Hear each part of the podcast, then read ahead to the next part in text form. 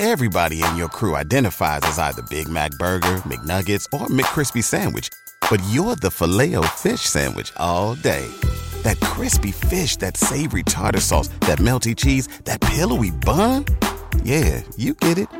Every time. And if you love the filet of fish, right now you can catch two of the classics you love for just $6. Limited time only. Price and participation may vary. Cannot be combined with any other offer. Single item at regular price. Ba da ba ba ba. Ah, the copperhead snake. It hisses before attacking. But that's not a copperhead. That's the Sullivan's RV freshwater tank overflowing into their black one, which is backing into their vent pipe, making for a very different kind of attack. One that arrives just in time for taco night. It's wild out there. When it gets too wild, Progressive has your RV covered. Quote today at progressive.com. Progressive Casualty Insurance Company and Affiliates. The Starlight Lounge presents an evening with the Progressive Box. Adios, old friend. Yeah, I've got no secrets and no regrets. Well, a lot of regrets, but the point is, I've got nothing to hide. Kind of like the way Progressive shows you their competitors' rates. You gotta put it all out there, baby. Excuse me, miss. Does this heart belong to you? Would you like it anyway? Progressive Casualty Insurance Company and Affiliates. Comparisons not available in all states or situations. Prices vary based on how you buy. Um, well, I literally just found out uh, pretty much when Allison told me. um, but no, that's that's one of my goals that I had um, at the beginning of the year. Um, you know, we wrote down on paper at, at media day. Um, everybody had a type of goal, and that was my goal. And um, you know, to see it, you know, come true, whatnot, you know, it's pretty uh, rewarding. All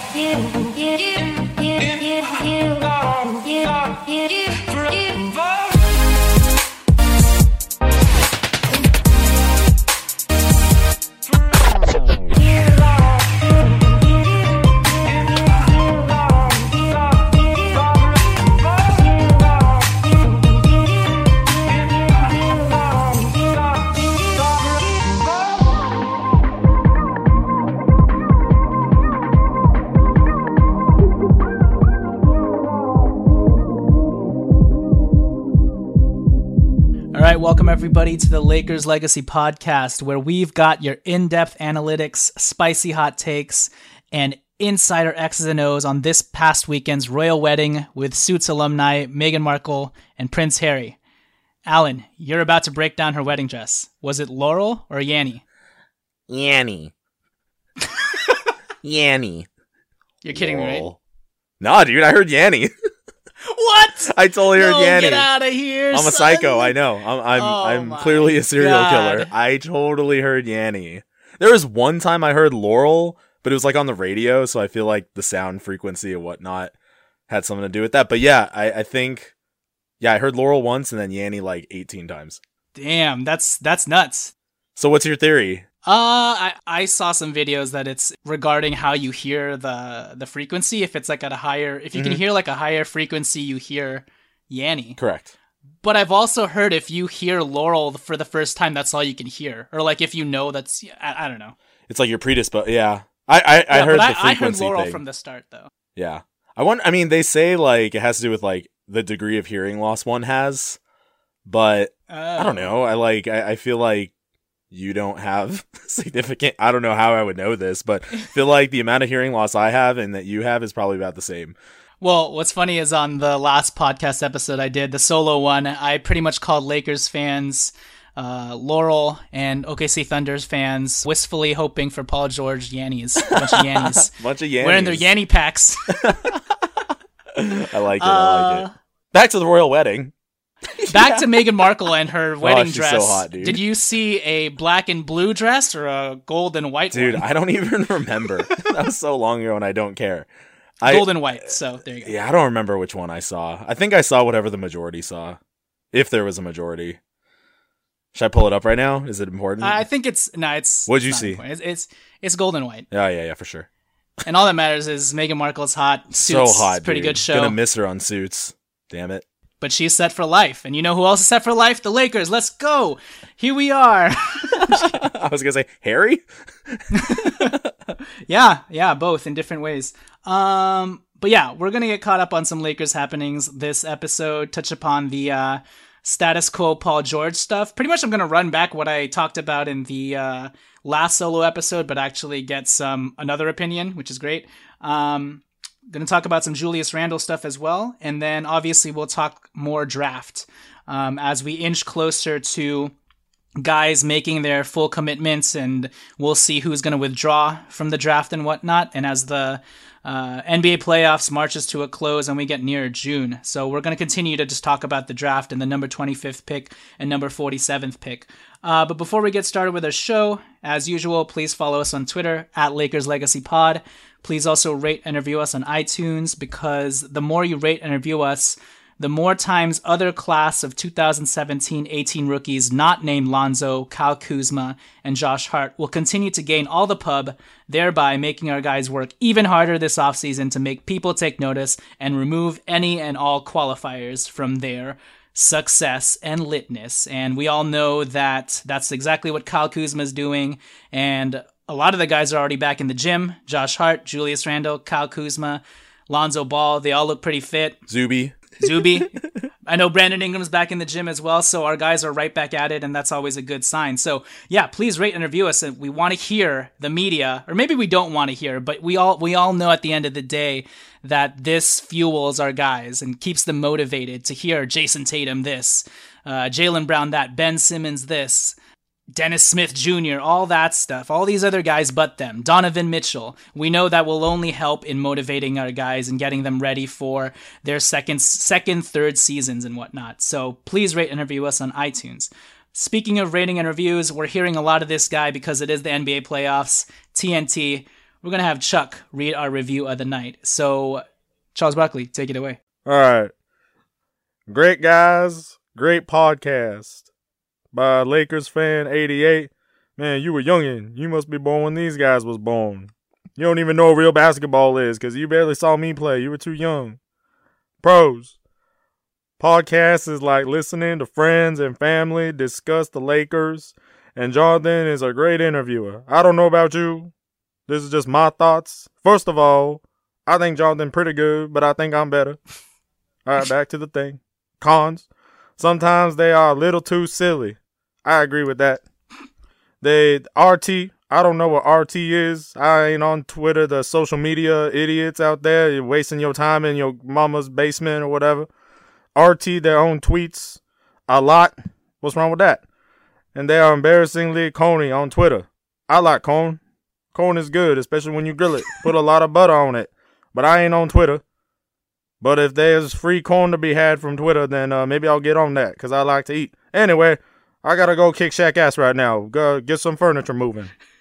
All right, cool. Thank you, Charles Barkley, and thank you to our reviewer. What was his name, Chuck? Uh, I forgot because he on Twitter and he don't matter to me. Uh, Lakers fan eighty eight. Uh, also I'm a big time Laker hater. My name is Charles Barkley. I think everybody know here I hate the Lakers, so I don't even know why the hell I'm on this thing. I'm gonna go get me some barbecue because I'm uh actually no, I'm gonna go get me some uh. All right, whatever. Uh, bye. Okay, thanks, Chuck. Thank you, Lakers fan eighty eight. Chuck tonight sounded a little bit of, or your impression sounded like half Obama and half. I know, Charles dude. At some point, I definitely got a little, yeah, a little too, a little too distinguished. presidential reading of the review. But yeah, thank you. Go uh, Bulls. follow Laker fans 88 stead and uh, rate interview us on iTunes. Uh, Patreon.com slash The Lakers Legacy Podcast is also another great way to support us. $1, $2, anything helps. Yeah, with that said, let's move on to just Lakers news in general. So, Alan, I haven't gotten your, your thoughts on this, but over the last week or two, uh, Paul George rumors have been heating up to an almost comical level to the point where, I don't know, everybody's just, I, I feel like we're kind of having fun with it. I don't think the seriousness of it has ever actually hit us. Um, how do you feel about all the over certainties? Because right now it's like, we're so happy go lucky about it that the thought of him not even coming to the Lakers, it's not even a possibility in my mind anymore. And I think it's just because we're just we- we've just been having fun. You know, we're Yeah. kind of playing on house money right now. Totally. And pretty much everything that's been coming out about Paul George is just like one after another, you're hearing he's at Disneyland, he's building a crib at his house, he's at Nobu, um, he's at Target. Yeah, CJ McCollum saying like have fun in LA, Paul George. He's like, enjoy the sunshine in California, right? And like with a huge grin on his face. That's um, hilarious. Ryen Russillo even saying he knows insider sources or whatever that have said it's pretty much a lock that Paul George joins the Lakers. Bill Ryder came on America's Lakers podcast and said he'd be very surprised if Paul George somehow did not go to LA. We've heard all about how he's taking into account his family's wishes and where they want to be, what's best for them. Right now, it looks like what's best for them is continuing to do all the fun stuff they're doing in LA, including riding helicopters above all of Los Angeles like it's his land and can be his land if he becomes a Laker. So I guess, yeah, what are your thoughts and sentiments on all this? Are you kind of just grinning from ear to ear and, um, It is funny, dude. It's like there's just there's so much of it. You know what I mean? And like you said, that the house money thing is really um the camp that I fall into because I, I compare it to like, okay, when's the last time we were extremely excited about a free agent where the writing was on the wall, he's definitely coming, whatever. I would say is Dwight Howard. And at that time, it seemed like like we absolutely had to get him though. You know, like it was kind of stressful thinking about the chances of him not coming to the Lakers. So when it did, it was just like massive relief. Whereas a Paul George, I mean, I, I would definitely say I think I was quoted on here saying like I'm 72% sure whatever he's gonna come. It's definitely increased. Um and okay, like the Disneyland, the crib, the whatever, like going to Target, going to Walmart, going to Costco. Just kidding. I don't know if he did all those things, but like those things are kind of whatevers to me. Um, anybody could go to Disneyland, right? Um, anybody can set up shop in Los Angeles, obviously. Um, he can live wherever he wants. But the CJ McCollum thing, I feel like like why would he put that out unless like CJ, who seems to be a pretty serious guy and like very professional, unless he's just trolling everybody right now and throwing it out there, um why else would you say that? You know? And if he is just saying that to be funny and ironic or something, then screw him because I like CJ McCollum, even though he's a Portland Trailblazer. But if, if that's the case, then I'm, I'm not going to like him anymore. Um, if he doesn't come, again, we've talked about it. Like, are we going to be totally devastated? No, because we have a good young core. This season was so fun, blah, blah, blah, blah, blah. So, um, in some ways, look at it with a grain of salt. In other ways, the CJ thing definitely bumps it up and it is funny. And, uh, yeah, I mean, hopefully things work out. It'll be disappointing if he doesn't come, but, uh, yeah, I'm at like 88% right now. Yeah, I'm at like 175% right now.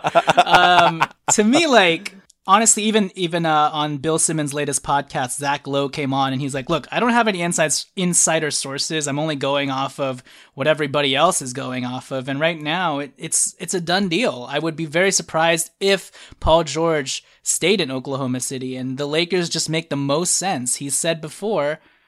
He's going to take into account what's best for his family. To me, that just means like, yes, we already, I feel like we already have are we a competitive team? That that's that stance locked down. We we're, we can be a competitive Yeah. team, and not only can we be a competitive team, but we have different avenues in which to continue to improve our team and eventually become a contending team. Oklahoma City, it's pretty much he's going back to the same ordeal. And they're Mhm. going to have Yeah. to find very, very creative ways to even get better. The Lakers, they could go. Carmelo Anthony. Oh, gosh, I know. but with the Lakers, limitless possibilities, and like we said, we have not even gotten to the best part, which is being face to face with Magic Johnson, Rob Pelinka, Jeanie Buss, seeing the trophies, seeing the new facility. I'm sure once he gets that whiff of That new car smell. I know. We never want to push the Lakers. I mean, we are Lakers legacy, but we've, for the most part, kind of been a trust the processy type of podcast the last few years, obviously. And we, we never really want to push like all the, uh, Tradition and uh yeah, yeah, But in this case, Well, Rob Pelinka said it best. You saw that interview of him at the combine, right? He was saying Yes. how like the Lakers were getting stale. That was his exact Mhm. word, and that's the perfect adjective to use. And uh, you know, they're just upping things, and the level of energy and enthusiasm is back. Right.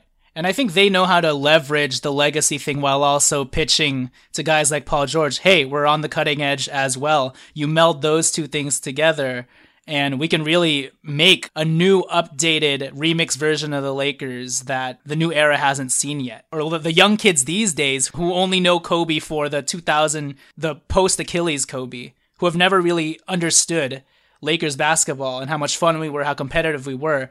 We can bring into play a new brand of Lakers basketball that this generation hasn't seen yet. And the fact that Paul George can lead that it, it has to be exciting and i'm sure when he hears all of that it's just going to hit him you know and it'll, it'll be hopefully a transcendental feeling but most of all to me it's funny everybody's saying he's coming to the lakers i'll probably be disappointed if he doesn't come and the closer and closer we get to maybe it becoming a reality but for for right now I don't know, sit back, relax, troll OKC Thunder fans who are very sensitive about it right now. but yeah, it's uh, it's a fun time to be a Lakers fan. Uh, speaking of which, we forgot to get to this at the start of the show, but congrats to Kyle Kuzma for getting first team All Rookie NBA honors along with Ben Simmons, Donovan Mitchell, Jayson Tatum, Lauri Markkanen, and congrats to Lonzo Ball for making the second team. I think Kyle Kuzma only had about seven votes that were f- for the second team, so he had 93 votes for the first, so that's great on Kyle Kuzma's part, well deserved we didn't necessarily watch his interview, but we did see the Polaroids that all of the rookies um, took at the beginning of the season. They all took pictures of themselves with their Lakers jerseys, and then at the bottom in um, Sharpie, they wrote their goals for the season. Uh, Lonzo Ball was Lonzo Balls was to make the playoffs. Um, Thomas Bryant's was to something to the effect of have longevity or something like Yeah, that, yeah. which is great. Uh, Josh Hart was to be all, All team defense. defensive Yep. defensive player, so which is great. Um, and then Kyle Kuzma was to make the first rookie All NBA team, and it's great to see that come to fruition for him, and uh, it's well deserved on his part. And yeah, your thoughts on Kyle Kuzma getting some of the spotlight, even though I think he's been overshadowed recently just by all the young studs playing in the playoffs. Well, I think um, not that you would ever want this as an alternative, but despite not participating in the playoffs, he's been making the rounds as far as like Oh, a yeah. media tour goes. He's been everywhere. He was on Area 21 with KG. He was on First Take at some point with Stephen A. and Max. Um, he was on several other like daytime ESPN shows, you know. Um, oh, I think he was even in on inside the NBA with the guys. Um, so yeah, he's been freaking everywhere. Um, so it, it's interesting how the media like it's like they don't have to have him on all this stuff, but I, I guess that amongst all of the very good rookies, like who are you going to pick? Because most of them were in the playoffs, and I guess you're not going to choose Lauri Markkanen, right? So um, it, it's awesome that he is getting some attention. Not that he wants it or anything, but uh, as fans to get his name out there. And uh, since so many people in media are kind of anti Lakers, it is nice for him to get the attention and affirmation that he deserves.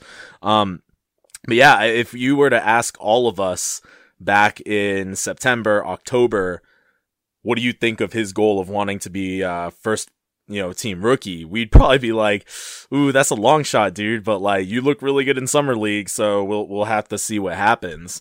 And the fact that he accomplished it comfortably, like you said, 93 out of 100 votes for first team, um, that's freaking awesome.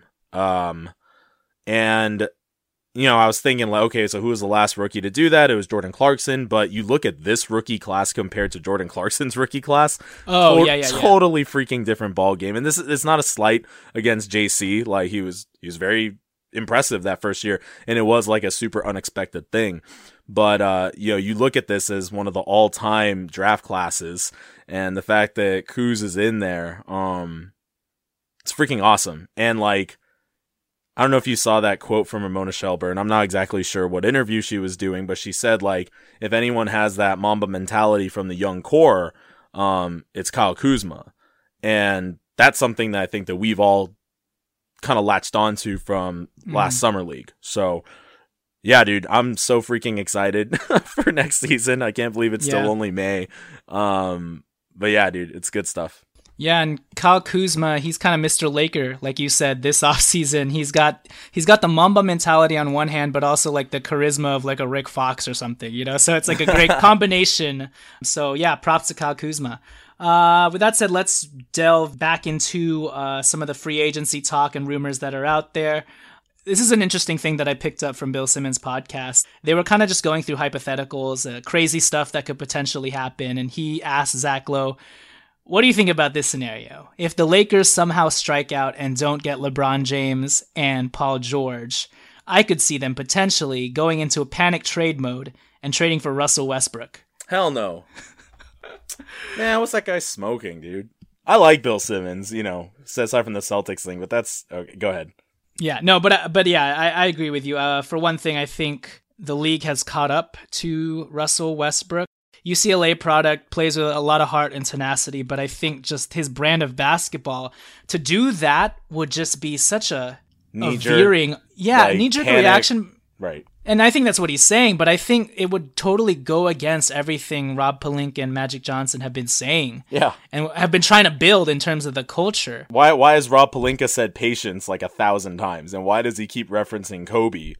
You know, when he's Right. like, yeah, like Kobe has preached patience, patience, patience, but do everything with a sense of urgency. Uh gutting the team because we struck out for a very, very good player, like you said, contradicts everything. Yeah, but a very good player who also in like year three or four is going to be making forty million dollars. And Rob Pelinka, you mentioned his draft combine interview, and he kept talking about how the Lakers have a two pronged attack. They've got young core slash assets, but also two maxes that they can use.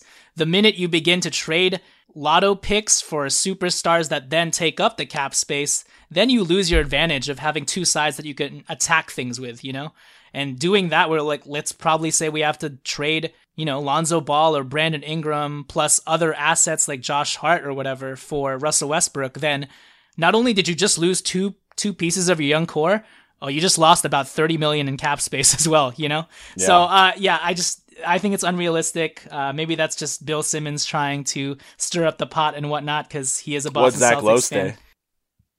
Uh, I think he said, it, it, I mean, it, it's maybe realistic that they go for a panic trade, but he also doesn't know what this front office is is about yet, you know. And I think that which which is fair, Mm. Fair because I mean, I think this summer is the true uh, telling point or uh, true test. So we'll see. But I have faith in everything that I've seen, everything Rob Pelinka has said, and honestly, even going back to the D'Angelo Russell trade, where uh, it's clear that they were two steps ahead of everything, right? Even ahead of our overreactionary takes. So, uh, taking all that into account, I have to believe that they're going to be patient and that they did not work this hard, including having to trade a former number two pick in D'Angelo Russell to then, on the flip of a dime, get rid of all that advantage that they worked so hard to get in the first place. So, yeah. Hey, this is Brian from the Almighty Baller Podcast Network, here to talk about keeps. So, there's just no two ways to say it. Losing hair is awful. Nobody wants to go through it, and two out of three guys are going to experience hair loss by the time they're 35. This is the world we live in, people. Now, I personally haven't started this, you know, downturn, but I got a couple of people close to my life that go through it, and they always say, should have started it sooner rather than later. So, anyways, these FDA approved products used to cost so much, but now, thanks to Keeps, they're finally inexpensive and easy to get. For five minutes, now and starting just $10 per month, you'll never have to worry about hair loss again. So, they've ironed out the process. Basically, you just take a photo of your hair and you shoot it over, and a licensed physician will review the information and recommend the right treatment to you, and then boom, shipped right to your door every three months. So, Keeps is only $10 to $35 a month. Uh, plus, now you can get your first month free. Uh, to, to what? To keep your hair. So come on, what are we talking about here? To receive your first month of treatment for free, go to keeps.com slash almighty. That's K-E-E-P-S dot com slash almighty. That's a free month of treatment at keeps.com slash almighty. Keeps hair today, hair tomorrow. moving on to some additional rumors, Demarcus Cousins, uh, we've already heard that this is probably nothing, all the unfollowing New Orleans Pelican stuff. I think he even had an interview. He did. It might have been with Shelburne or some someone like that, a reporter, and he pretty much just said, "Oh, this was nothing. I just unfollowed the New Orleans Pelicans because I get kept getting like spam pictures, or I thought it was like a fake account or whatever." Yeah, he thought it was like a fan page or something where they're saying like, should the Pelicans keep him? And then he just wanted to mute the noise. Right, right, which is which is fair. Yeah. Um, and also him just saying like, yeah, Julius Randle went to Kentucky. I'm friends with Isaiah Thomas. Like pretty much all. He's like, the, I was already uh, following those dudes. yeah, all the obvious stuff. So that that's a moot point. But let's but what isn't a moot point is the fact that DeMarcus Cousins is entering a free agency that's very the market's very depreciated. He's coming off an Achilles tear. There are only a few teams that have the max cap space to sign him, and Lake the Lakers being one of those teams. And with how well the New Orleans Pelicans were playing, you know, in the playoffs this past year, you know, they may not break the bank for DeMarcus Cousins. And I think they we've they've gone so far as to actually say that they will not give him his full max or that or at least that they're hesitant to do that for multiple years. So with that being said, I think there's it's very realistic to assume that DeMarcus Cousins, you know, could be headed to another team. And Alan, I guess I just wanted to get your thoughts on the possibility of signing a DeMarcus Cousins. Obviously, he would probably be plan B at best. Let's say plan C, actually. Um, but let's say, what if we come out of the summer with Paul George and DeMarcus Cousins? Are you of the mindset that if that's what we get coming out of this summer, that something must have gone terribly wrong? Or are you going to give the front office the benefit of the doubt and just hope that the stipulations we put on DeMarcus Cousins' contract won't end up haunting us? But even then, just getting those two guys in, are you coming out of the summer like, okay, it's a little bit of a risk, but dude, I'm pumped. Uh, I like as you say that, and I'm trying to like put myself in that position right now mentally. My eyebrows are kind of lifted up, and I'm like scratching my forehead. You know what I mean? Like, I don't know. I mean, he's obviously a very good player. We don't know what the heck's gonna be uh, the case as he rehabs from this catastrophic injury, and that's like the number one thing. Um, it's like yeah, you want to give the front office benefit of the doubt because that's what we've been preaching this whole time. And you have to think that they are going to approach this very prudently and they're going to like just do all of their research and make sure that it is a wise decision. I could see like some teams potentially just jumping on it and going for going for it. Um it would surprise me if we did. I would definitely say that. Um, mm, yeah, I don't know. I mean, like you said, the contract stipulations all have to be in order, you know, because I, I don't, I don't think we would give him a freaking max contract given his health. Um, yeah. and if we did, I'd be freaking shocked. yeah. I think the best DeMarcus Cousins scenario for me would be okay, we strike out on LeBron James, but we've got Paul George in the bag, and somehow he agrees to a rehabilitation year in terms of his health and proving that he's healthy. And we sign him to a big one year deal yeah. with like a team option the second year, which is unrealistic because he's a star. You know, he might demand for a guarantee or even to to get that player option for the second year, which I'd be willing to give him because at that point you don't risk anything because it's like it's a year and you're helping your team get competitive in that year. You risk some continuity and whatnot, but um, for me, I just think I, am also pretty wary about the Achilles injury thing, especially as it pertains to a big man. I mentioned incorrectly that I think Shawn Kemp had an Achilles injury, but I think the player I was talking about was Dominique Wilkins. I think he oh, had yeah. a he had an Achilles injury. He came back and averaged like 30 points. I think DeMarcus Cousins even tweeted that out. But yeah, I'm very wary of him coming back, especially as a big man. Um, and there are some things that Brook Lopez already does that approximates what you'd want out of DeMarcus Cousins at, at a much cheaper price point, right? Without yeah. having to jeopardize your 2019 cap space for other free agents. But having said that, I'm also kind of projecting forward into what I would feel in that moment as well. And given the fact that the Lakers have never had a summer like that, even even like a hobbled DeMarcus Cousins, you know, it's kind of like how we felt about Isaiah Thomas, and obviously that came back and bit us in the butt a little bit in terms of like, wow, we just traded for a star, quote yeah. unquote, a star. Just imagine, like, I think we'll be able to get over the fact really, really quickly once we're just like, we just came out of this summer with Paul George and DeMarcus Cousins. I think we'll do a quick paradigm shift and be like, yeah, DeMarcus Cousins gonna be totally fine. And who knows? I mean, maybe it'll come back and bite us in the butt, but I think just the excitement at least will will be there, uh, even though we'll have a little bit of trepidation. Yeah, I can see that. I, I think I, I think I would want to like just feel that enthusiasm kind of blindly for at least like an hour. You know what I mean? Yeah. Um, while in the back of my mind having that healthy dosage of skepticism, be like, oh crap, like this guy may take months just to be a semblance of himself. We have no idea. Um, but yeah, I, I think for like an hour or so, I'd be like, "Oh my god, this is freaking crazy!" And afterwards, reality will kick in, and like that voice in the back of the head will be like, "Oh god, but what if this? What if that?" You know. So yeah, I think that's where I I would be, but I, I wouldn't be like a total Debbie Downer. I can tell you that.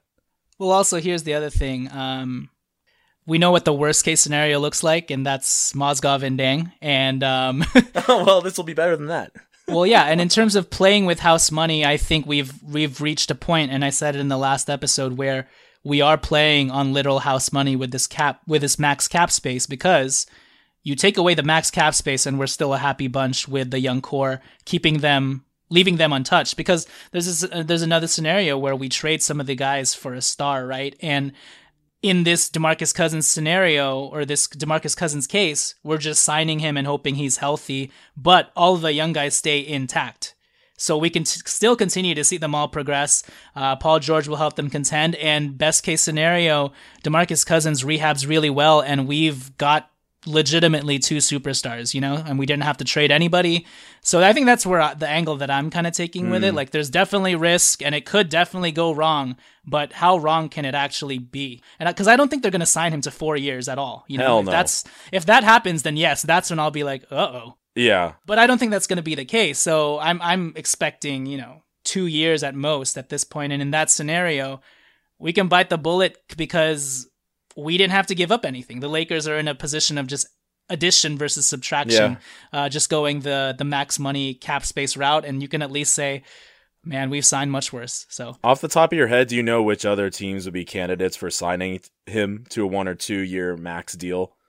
Like Dallas has money, right? Dallas, the Sixers. Yeah, no. He ain't going there. The the Utah Jazz, maybe? I don't know off the man, top of my he head. He couldn't get hurt at a worse time. That sucks, man. I know it's it's it's a pretty bad market. I, I know teams can make space to to sign him, but who would want to exactly. go the extra mile for an injured, ruptured Achilles, Demarcus Cousins? So not a lot of teams. So honestly, I feel like he stays in New Orleans.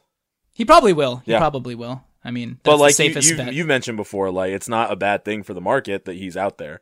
You know. Yeah for sure. Just gives more options, and the Lakers can even use him as leverage. Leverage, totally. Yeah. Mm-hmm. Uh, okay, so let's move on to our last main topic before we get into some draft talk a little bit. So Julius Randle, uh, Aaron Mintz, they have the same.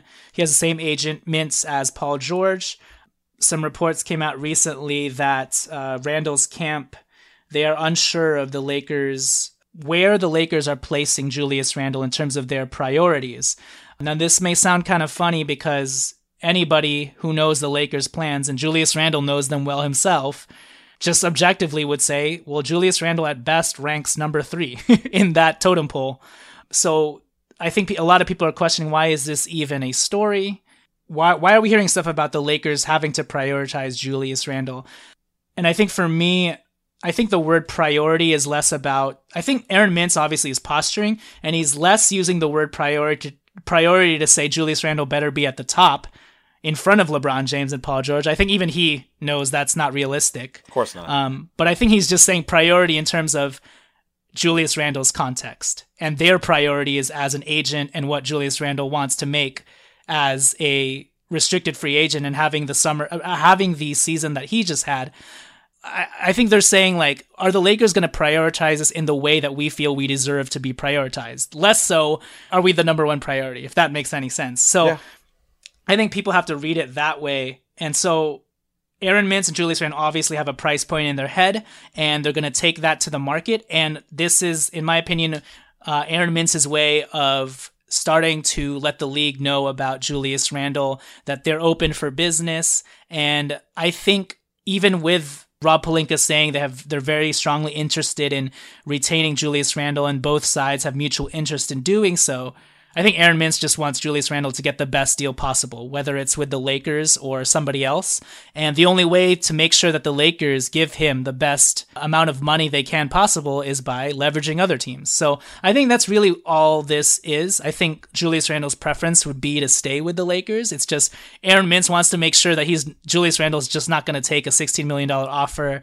And other teams were like, ah, he's going back to the Lakers anyway. So they don't even offer up anything, you know? And Julius Randle kind of just has has to quote unquote settle for $16 million a year because that was the only offer he got and it was from the Lakers. So, uh, yeah, what are your thoughts on this uh, prioritizing Julius Randle stuff? Are you scared about other teams maxing him and the Lakers being unable to do that? And yeah, well, what are your thoughts on the, the word priority?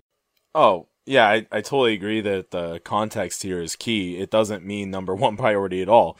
Um, you know, you prioritize things for a reason, right? You have a list, one through whatever. And um, as far as where Julius falls on our list, it, it's definitely up there. You know, um, it's not like we're not interested in bringing the guy back, but we do have uh, other really big decisions to make. So as far, I mean, I don't have that much to say. Honestly, you pretty much hit everything. Um, Aaron Mintz has to do his job as his agent. Julius totally earned, um, you know, a, a very uh, healthy contract, let's say, and um, yeah, I mean, if you remain quiet and you don't have any posturing and you don't try to leverage the situation, then you're a crappy agent. So, um, yep. yeah, I mean, as far as what actually ends up going down, there's so many dominoes that need to fall. It's really hard to say. Um, as with most things concerning sports and the Lakers, it's like, let's hope for the best, you know, but uh, kind of expect the worst type of deal that way. If something does work out in our favor, um, you know, we're gonna feel that much better. So my um my expectations and my hopes in that I think are, are pretty well adjusted. Just in case he ends up on a different team, it's definitely going to be a bummer.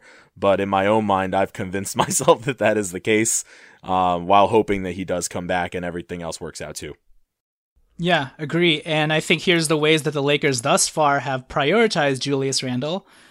Well, he's the last lone standing, you know, Lakers lotto player from when this rebuild started. Jordan Clarkson, Larry Nance, D'Angelo Russell are all gone. Uh, obviously, Zoo is still here, but I wouldn't put him in the same class of caliber player as those other guys who essentially we thought were going to be part of our core. And Julius Randle's the last guy, and the Lakers held him on through the trade deadlines just so that they could keep his $12 million cap hold. So that's one way they've prioritized Julius Randle, in spite of all the rumors we we had been hearing throughout the year. And then one way that I think they can prove that they're prioritizing Julius Randle and Aaron Mintz is through constant communication with them as we inch closer to July. Because the way that this is going to have to work out in terms of the Lakers even having a shot at signing LeBron James, Paul George, or signing two max stars and still being able to keep Julius Randle is they're going to have to tell Julius Randle, hey, buddy, I know you're going to get some contract offers from the Mavs. They're probably going to be like in the 18 to 20 million dollar range, but we need you to sit tight. We're going to keep your cap hold on the books. You cannot sign an offer sheet for $23 million because then we're forced to, you know, match that offer and that's going to eat into the cap space we need for LeBron James and Paul George. So let's strike a deal here, like you know, a wink wink deal. This isn't that rare of a, of a scenario where you talk to your own free agent and tell him, just sit tight. We'll re-sign you once this is all over. Once we've made all our signings, because you only cost 12 million right now. If you sign an offer sheet for 23 million, then that's how much you're going to be on the cap books once because we're going to have to make a decision to either let you go for that 23 million dollars or actually because he's a restricted free agent, match that offer, and then all of a sudden we've eaten into our cap space, and it's going to be a lot harder to sign two max stars, if at all. So we're going to need to continually have Julius Randle on speed dial and continue to make those communication lines strong between him and his agent and say, hey, I know Dallas might give you like 20 to 22 million dollars an offer, but we want to keep you and we want to retain you for like 4 years maybe we offer him slightly less than that, but I think that's when Julius Randle has to weigh like what does it mean to be a Laker and potentially play for a team that could have LeBron James and Paul George and is competing, you know, in the Western Conference Finals, NBA Finals every year versus yeah, I get to go home in Dallas, but that's clearly a rebuilding team at this point. So I'm willing to take slightly less to come yeah, back with the yeah. Lakers. In terms you know? of like a basketball situation, he'd be taking a few steps back without a doubt being on Dallas. And it's like there's two sides to this, right? Like we all know how competitive and how much of a shark Randle is and how much he kind of has that Mamba mentality as well. So on the one hand, if you stand the Lakers with our potentially amazing situation or at least a very good situation, that feeds into his his competitiveness and his mindset when it comes to just winning, right? But then if he goes to Dallas, which like you said is rebuilding, he can kind of look at that situation as being, well, now I can be. Granted, Harrison Barnes is there. They drafted Dennis Smith Jr. I don't know. He may feel a little more like the man over there. You know what I mean? Um, and then that could also feed into his ego, which has gotten him to where he is. So I think there's two sides of the coin, and both situations can feed uh, what he values just in different ways. So hopefully he um, cares more about being a part of a, a, winning culture that there is like a direction. There's more of an identity here in LA than there is in Dallas, where they're still kind of starting from scratch, but maybe his role is a bit more prominent over there. Right. And we don't even know if the Lakers would be willing to match a max offer. And maybe they just tell him, hey, we're going to max you out anyways. We just needed to sit tight until we make our signings. They right. may still be open to doing that. I just don't think that they'd want to pay that much money. You know, uh, that's just my opinion, but we'll see what, what, what happens with Julius Randle. All that to say, I think Mintz and Randle just want to make sure that the Lakers are prioritizing them, his client, the way that they feel they deserve to be prioritized this yeah. offseason. By no means is he on the back burner, I don't think. No, no. The proof is in the pudding with regards to how the Lakers handle communication with Randle and Mintz as soon as free agency starts, or even right before that. If they keep communication strong and it's not one of those scenarios where it's like, yeah, go out and fetch a deal and come back to us, you know, I, I doubt that's going to be the case, right? So, um, as long as they're being forthright and earnest and honest about the situation and, uh, keeping Randle and Mintz in the loop with their plans, I think that's that's prioritizing Randle and Mintz in the same way, even if they don't end up retaining Randle. So this is Mike from the Almighty Baller Network. It's nice to have a helping hand, especially when it's tax season and that hand is attached to a licensed tax professional. With TurboTax Live, you can talk to real CPAs and EAs on demand who can review your return with you before you file and to make sure you get your maximum refund. They can even check your work line by line so you can be confident it's done right. Who knew confidence and peace of mind could be synonymous with taxes? TurboTax Live with CPAs and EAs on demand. See details at turbotax.com. Let TurboTax Live be your helping hand. Visit turbotax.com today. Um, yeah, with that said, let's end our show with some draft talk. Uh, I know we both have scouted a little bit more this past week or so. There's a lot of really good wings at the position the Lakers are drafting at. The Lakers have emphasized that they're looking at positional versatility. Interchangeability, especially defensively, is a primary what's it called? Uh, is is one Priority. of the primary factors. Prior one of the pri- priorities that the Lakers are looking for at the number 25th pick. Uh, so before we get started on prospects, Alan, I wanted to ask you with regards to the fact that the Lakers don't have their lotto pick this year, do you think their draft strategy changes a little bit this year with only the number 25th pick and the number 47th pick? Do you think they'll they're more liable to maybe take a swing at number 25 or do you think they're going to keep going with what's tried and true with how they've been handling that late first round pick the last couple of years and really knocking it out of the park? Um, but especially this year, it just seems like there's a it's a little deeper in terms of the crop and they may be there may be more prospects that are older, but also prospects that kind of fit exactly what the Lakers are looking for. So, where do you stand on whether there may be a slight strategy change? Mm, I think they're going to keep doing what they've done. Mm-hmm. Like, if it's not broken, don't fix it, you know? Yeah. So, um, like you said, there are some guys with some more years on them in college. Um, clearly, that's worked out pretty damn well for us. As far as like taking a swing in the late first round, um, yeah, I don't see them doing that just based on their previous track record. So, um, yeah, some second, even third year guys, I, I could see us targeting those types of players. And like you said, so many of them really fit um, what our priorities are that you mentioned. And um, yeah, I, I do think that one of the things that Pelinka has continued to stress is, you know, we need guys who are very selfless, who are going to run the floor, make that extra pass, who can defend long, high basketball IQ, high character, and um, yeah, I think that's where they're going to sit on that.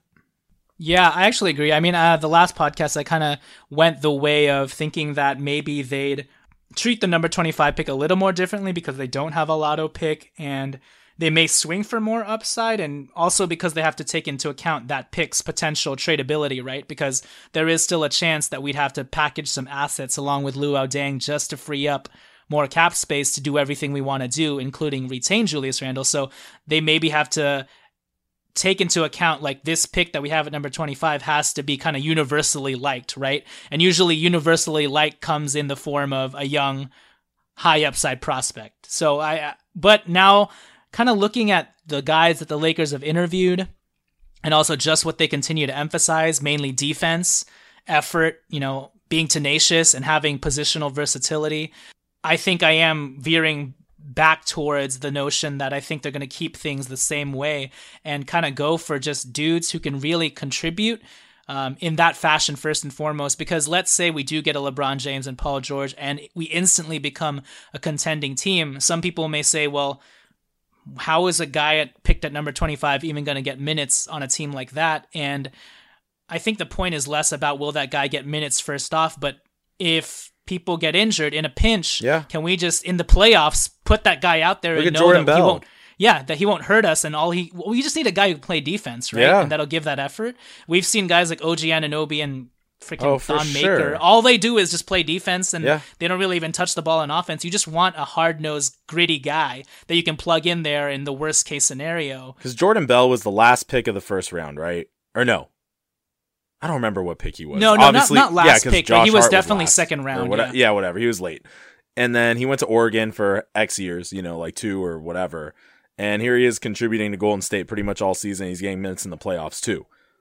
And he's not he's not really doing anything on offense or anything outside of himself. He's just doing what he knows best, which is being tenacious, being active. And I think that's those are the types of players the Lakers are looking for. And and Jor- Jordan Bell was picked in the second round, number 38. So That's right. Case in point. Um, but yeah, so with that said, let's get into like one or two prospects that the Lakers could potentially look at. I know there's been a lot of talk about Mitchell Robinson. Now here's here's a guy who I think if there was a high upside swing and Yeah, that's fair. Mitchell Robinson fell to number 25, maybe the Lakers go that route. Uh, Mitchell Robinson is he's such a strange, mysterious pr- prospect just because his surrounding history of being a five-star house, high school recruit from Chalmette High School in Louisiana. He was number three center in his class, right? Yeah, and he Yeah. played really well against guys like Ayton and, and Mo Bamba and stuff in high school. Um, but he committed to Western Kentucky University and then he uh, withdrew. And so the last year he hasn't been playing any college basketball at all. He's still only 20 years old, seven foot one, seven foot four wingspan. Uh, very, very, very athletic. This guy is DeAndre Jordan like athletic, throwing windmills and stuff Yeah. in game, um, catching every lob. He even has some semblances of a jump shot. I saw him hitting threes and whatnot. I don't know how how real that is, but just the fact that he can probably shoot and isn't like a DeAndre Jordan like liability is yeah, and intriguing. that way he looks like freaking Embiid. Yeah, for sure. Obviously, we don't know the specifics of why this guy is so wishy washy. He also withdrew from the combine. People are saying he withdrew because of a promise from the Lakers. I don't believe that, and I think Eric Pincus actually shot that down on Twitter yeah, today. he refuted that. Yeah, I mean, if anything, he probably got promises from people below us, and maybe the Lakers are the his floor, the least he'll fall, I guess. So um, I doubt he'll actually fall to the Lakers, but who knows? Maybe even if he falls to the Lakers, the Lakers will just want more, something more tried and true. But he is, he is, he does have potential, and he does have. In terms of defensive switchability, he could potentially be a, a big man who can actually, you know, contain perimeter guards because of his long wingspan and just how imposing he is height wise and, and length wise. So, yeah, any thoughts on Mitchell Robinson? Um, I mean, it's it's hard to scout him like you said because he didn't even play in college. So you're just looking at AAU and high school highlights, and he just looks like a man out there amongst boys. So, um, given his tangibles and then a little bit of film, he looks like a great rim protector. Obviously, he's got that length. He's very explosive off the floor. Um, he also has a very big frame. You can tell he's got very broad shoulders, big chest, big back. So, in terms of um, him just bulking up and being able to handle guys like Embiid or Towns or Whiteside, you know, whatever, all the big centers in the league. Um, I, I think there's a lot of potential there. As you said, super athlete. He runs the floor extremely well. So he looks like, um, you know, like conditioning in the future would not be an issue. Um, he was number 12 recruit in the country in his class. So, I mean, top 20 guy. It, but other than that, it, it's hard to say. It's just the, the footage is pretty limited. So, if we got him, as you said, that's a huge um, upside kind of play, and it would be exciting. But um, like you said, yeah, he, he's probably going to get snatched up who knows, 10 spots before us. Right. And we just don't want a another Rob, Robert Upshaw scenario. You know, we don't we don't know why this why this guy is so wishy washy. You know, we yeah. don't know the extenuating circumstances with why he even withdrew from Western Kentucky University in the first place and and all that stuff. But I'm sure they'll suss that out through interview process and whatnot. And if things shake out clean, he could be drafted before the Lakers, or maybe the Lakers have a shot at him and they're able to you know greenlight him in spite of all those uh, mysterious factors. Um, with that said, let's move on to so this guy I really really like, and not just because he was a former USC Trojan, but uh, De'Anthony Melton has been getting a lot of buzz, especially with his performance in the NBA Draft Combine. Uh, just like Mitchell Robinson, actually, he hasn't played a basketball in the last year, and that's because there have been um, he's had some issues with the FBI questioning whether or not his recruiting process was a clean one. He eventually, I think, was cleared of those charges and whatnot, but it still left him ineligible for the last year to play for USC. I don't know all the specifics. I just know the last year he hasn't played, and um, two years ago when he was a freshman at USC, I was looking at his stats and I was like, what is the hype about this guy? mm. He averaged eight points, 4.7 rebounds. Okay, 3.5 assists, pretty good. One block, 1.9 steals, great defensive numbers. But, I mean, can he shoot? Oh, 28% from three. Then what's going on? Why am I, why should I be excited about a guy like this? I was like, does he have a long wingspan? Six foot eight. Okay, that's okay for a six foot four guard, but it's not like seven plus, you know? So I was kind of confused at what the uh, all the hype was about. And then I started just watching the tape, and I was like, okay, he is a dynamic defender. Yeah. Who blocks shots and pins them to the glass a bunch of times. and even when he gets beat, he has the instincts, the defensive instincts to always swat shots away from behind without fouling. Yeah. And on top of it, he is just it's a lot of those like Shannon Brown blocks that he had against the Atlanta Hawks, and it shouldn't have been a yeah. foul, and then Kobe made the stank face. Yeah, it's a lot of blocks like that. Except, unlike Shannon Brown, he also has the defensive positionality and being yeah. aware on the floor of where he is at all times. Really good lateral quickness, really good quickness in general, just to like mm-hmm. pickpocket steals. I mean, 1.9 steals when he was at USC, but you just see how rabid he is out there on defense, and you're just like, ooh, okay, I get it.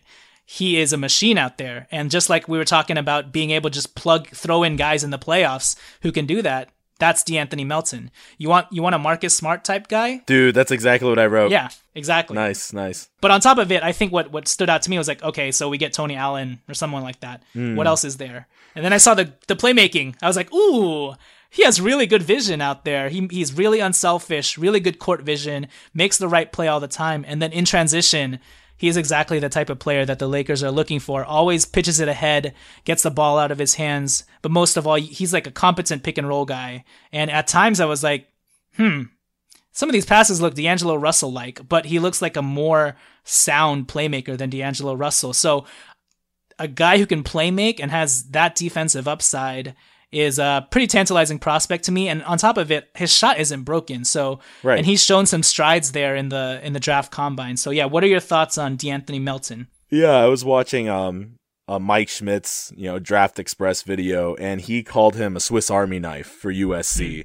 Uh, just because he has so many different tools, like you you mentioned his stats, his defensive stats, he really fills it up. So that's huge, and that's something that's so difficult to teach that he possesses. Um, on ball defense is great, as you said, very, very good lateral quickness, uh, very active feet. That's something that Pelinka has talked about a lot when it comes to Kuzma on the offensive end, on the other hand. But um, how Kyle Kuzma just had so much energy in his entire body, but especially his feet. He's not like a plodding type player. Now, obviously, De'Anthony Melton's a guard. You wouldn't expect him to be like be plodding, but his feet are extremely active. He's got a lot of quickness.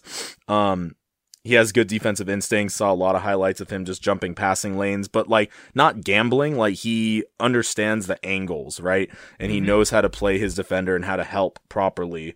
So that's where he gets a lot of his steals. Um, as I mentioned before, he reminds me of Marcus Smart just in terms of his grit and, like you said, his tenacity, his general activity. He's a guy that has a very uh, strong motor and he's not going to take plays off. Now, obviously, they're like very different body types. He's not like a little bowling ball the same way Marcus Smart is, but just in terms of the mentality, you could really see that he understands what his role is. And then offensively, as you said, very good transition player. Definitely fits in with the Lakers style. Um, he's the type of guy who could get a rebound and then just push it all the way and make the right pass, make the good reads, always aim for, um, you know, a better shot than the one that you have. And like you said, while his shooting, uh, stats were not great, um, his shot's not broken. Um, he has very good touch. He just needs to refine it for sure. So yeah, tantalizing prospect, prospect for sure. Yeah, and even if his shot stays semi inconsistent, if he can just knock down an open shot, I kind of threw out this comparison. But in terms of Swiss Army knives and all around type players, um, like an Andre Iguodala at the guard spot, mm. Draymond Green at the guard spot, an Andre Roberson who can play make, who can shoot, and yeah, yeah, and play make. Anybody can shoot better than Roberson, so that's he probably already has a plus there. But the fact that he can also play make and rebound yeah. the ball and all that stuff, it's like you already see how valuable Andre Roberson is to the OKC Thunder. But if you can get a guy like that who can also do other stuff and is versatile, I mean, that's the defensive switchability, the positional versatility we're talking about that the Lakers are looking for. All you want from like a guy like this too is like even though he's six four and has a six eight wingspan, if like a, a wing gets switched onto him, can he hold his ground? And in the videos, you're like, he can. You know, he really fights down there, even against big men. So I think that's what I like the most about De'Anthony Melton, and his body's only going to continue to develop. You know, especially a year a year removed from any actual basketball. The fact that he can have a strong showing in the draft combine, I think, just tells a lot about his work ethic. And I'm sure he had to deal go through a lot this past year. So I would be very very excited with De'Anthony Melton. Um, lastly, let's quickly touch upon um, Lakers' favorite uh, Jontay Porter right now, the brother of Michael Porter Jr uh, who's going to be a lotto pick this season. Uh, it's unknown yet whether or not Jontay Porter may actually go back to school. It may actually benefit his stock to do that and come back next year in a uh, much less deep draft and maybe you know earn a, a few more million bucks by getting drafted higher. But let's say he stays in the draft, Alan. What are your thoughts on Jontay Porter? Very intriguing, versatile big man. He's versatile in another way, not so much defensively, although he can block shots. And if he works on his body and trims down mm-hmm. his fat and yep. heftiness, uh, he could be a very yeah, he could get rid of that baggy force. t-shirt under that jersey, man. Exactly. if, if if he can mimic his offensive versatility and all the different things he can do in offense and translate that to defense, then you do have a lotto pick or a yeah. very tantalizing prospect with upside. So, yeah, what are your thoughts on Jontay Porter? 18 year old Jontay Porter. He's 6'11, right? Yes. Duke could shoot the hell out of the ball. every freaking highlight I saw, dude, is just him picking and popping. Like, okay, not every highlight, but I would say 85 to 90% of them. Mm-hmm.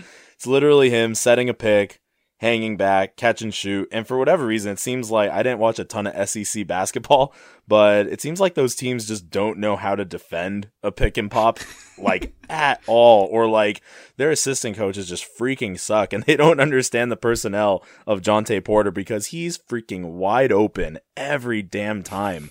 And uh, so, I mean, it's great that he was knocking down open shots for sure.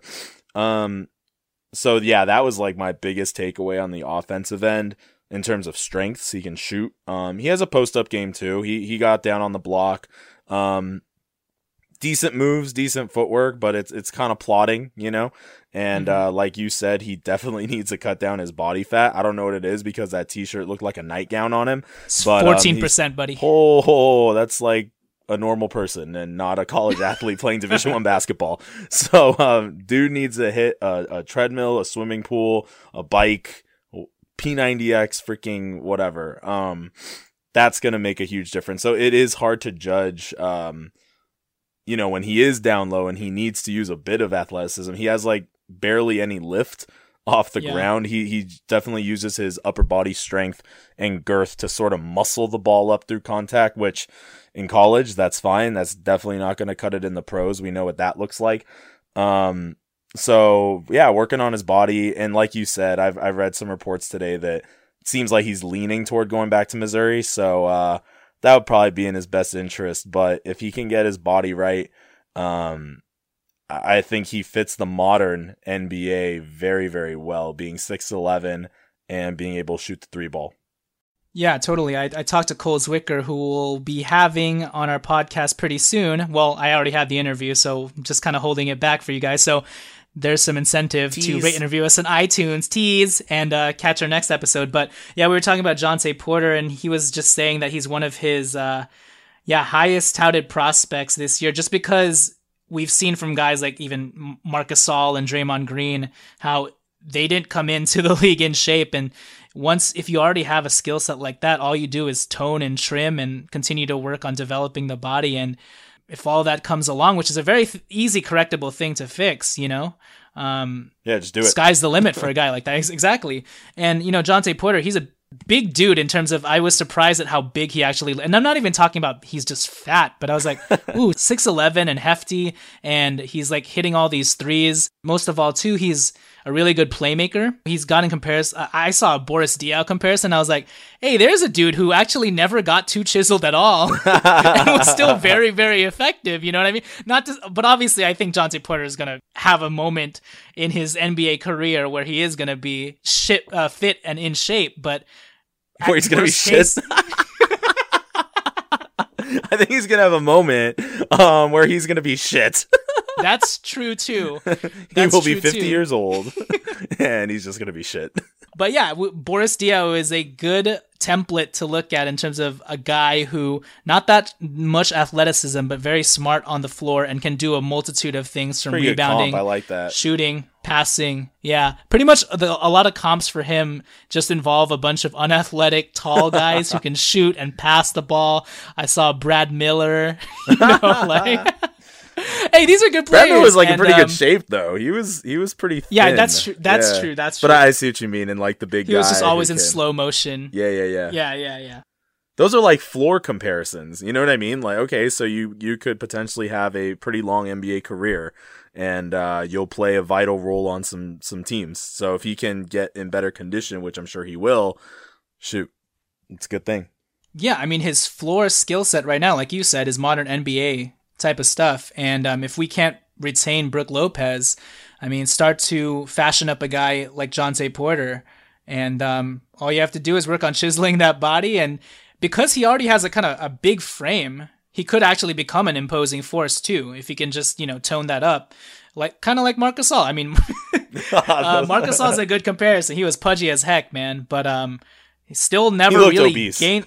He looked obese, that's true. And he still never was athletic or anything like that, but Nah. it kind of didn't matter with the way that he was able to hold his position and direct an NBA offense and facilitate it, you know? And when you're that long and that tall, I mean, I think his wingspan is pretty it's pretty good as well. Let me look it up real quick. Yeah, seven foot plus wingspan as well. He's got good measurables, and um, I can see why a lot of Lakers fans are very intrigued with him or intrigued by him. Um, we'll see if he, he stays in the draft, and he could be another potential candidate for if he falls to the Lakers, maybe they take that high upside swing on a guy like him. Also because he is so young, you know, he's gonna turn 19 this season, and um, he kind of fits the criteria of you could see why the Lakers would take a chance on him because he does have skill sets that would translate in the future to being a very productive and helpful player in terms of positional versatility as well.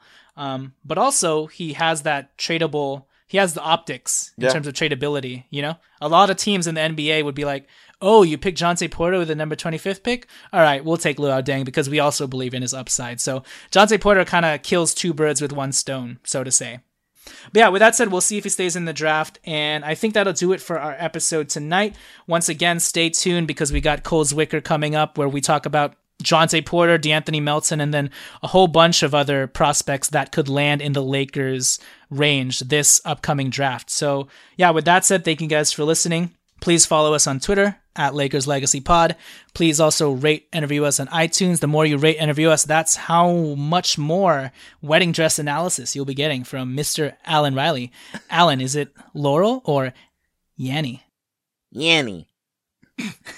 so do you think when I'm saying it, some people hear Laurel? No way, right? No, that's not how it, I don't think that's how it works.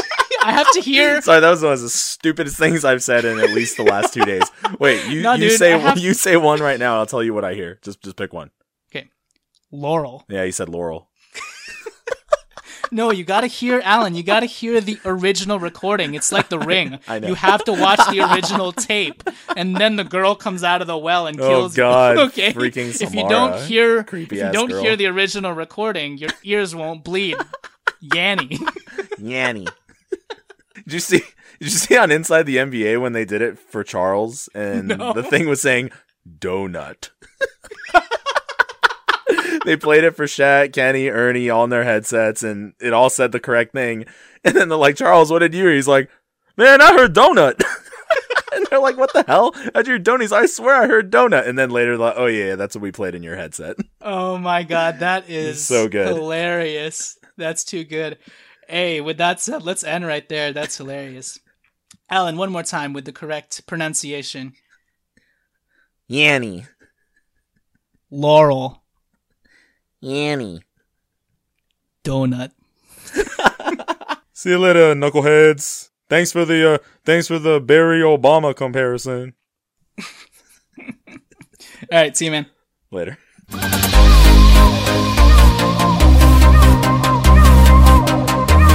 Thank you.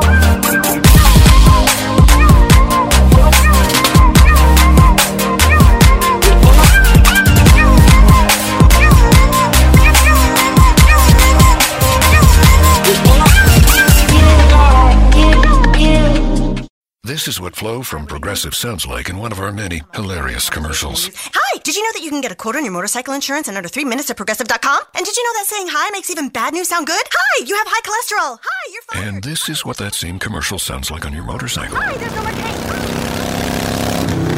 Yeah, even our commercials sound better on a bike. And with basic policy starting at $75 a year, Progressive helps keep you on yours. Quote today at progressive.com. Progressive Casualty Insurance Company and affiliates. Annual premium for basic liability policy not available in all states.